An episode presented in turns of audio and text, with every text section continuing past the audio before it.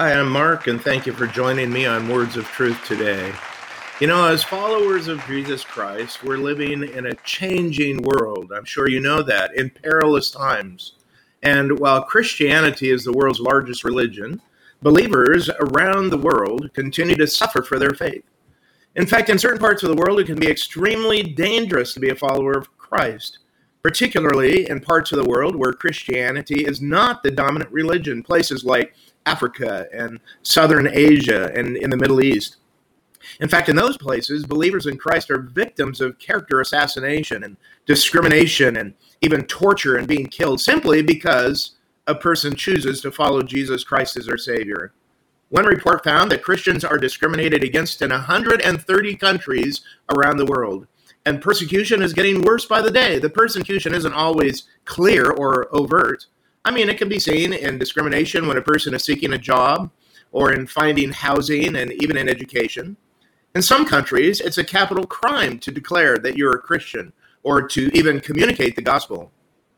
And even here in our country, in Canada and the United States, there's a growing hostility towards public prayer and traditional and conservative religious viewpoints that express our faith.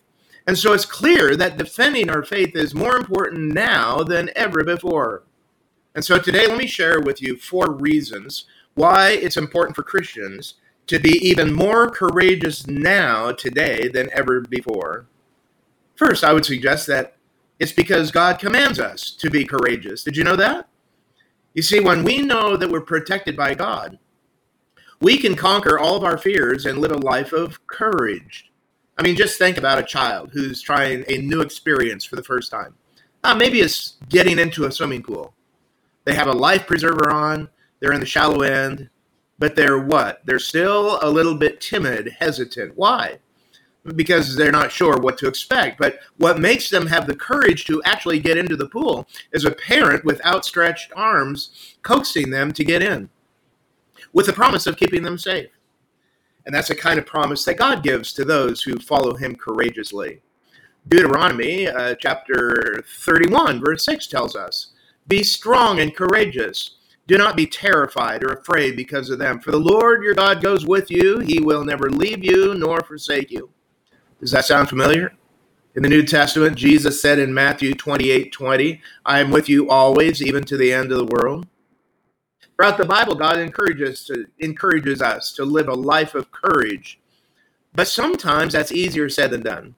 First, because, well, courage requires us to be willing to face our fears and uncertainty head on. And you know, a lot of people don't really know what courage means. Remember that courage is not the absence of fear, but it's acting in spite of fear.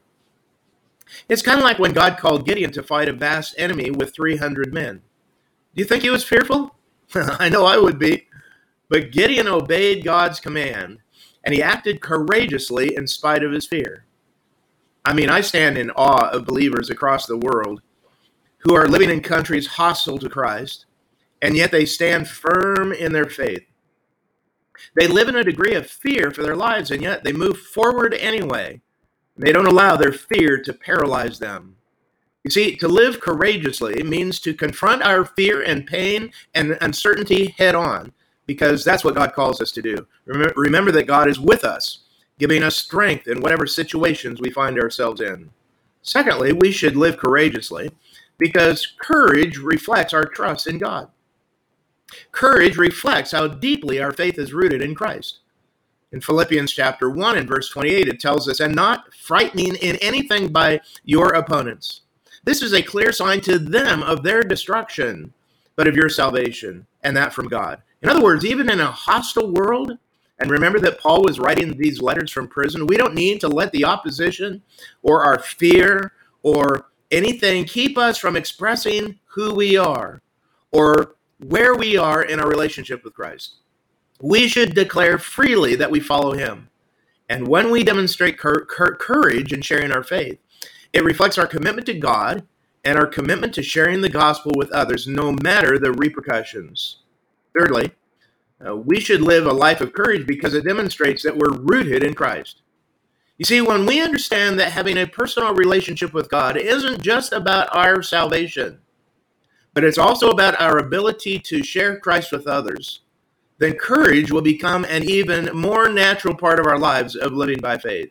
Again, thinking of those who live in persecuted countries, those followers of Christ have mastered their fear and they know that courage is trivial compared to living a life in tune with Christ. You see, courage is a vital expression of our faith. Yes, it comes with risks. Yes, people might challenge our faith. Yes, people might taunt our faith or even laugh at our faith and even persecute us for our faith. But if we truly live a life in unity with Christ, those things become what? Trivial. Fourth, we should live lives of courage because our values are in the line, are on the line. You see, we be, when we become born again and we take up the cross and follow Christ, we're actually accepting the fact that we may be persecuted in some way by those who do not agree with our faith and our values. In fact, we're living in an age today where Christian values, and in particular traditional values, are being challenged.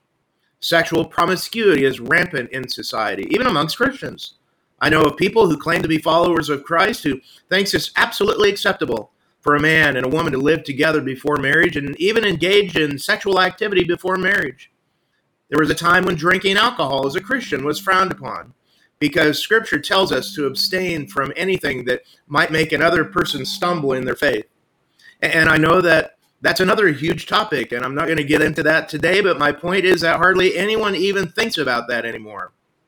It's like everyone does what is right in their own eyes.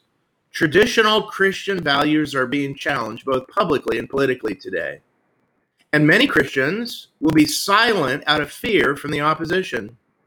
Fortunately, there are, there are courageous Christians who are willing to risk their lives and compromise their livelihoods and they're being ex- and and and compromised by being accepted by their peers to defend their values because of what they believe in.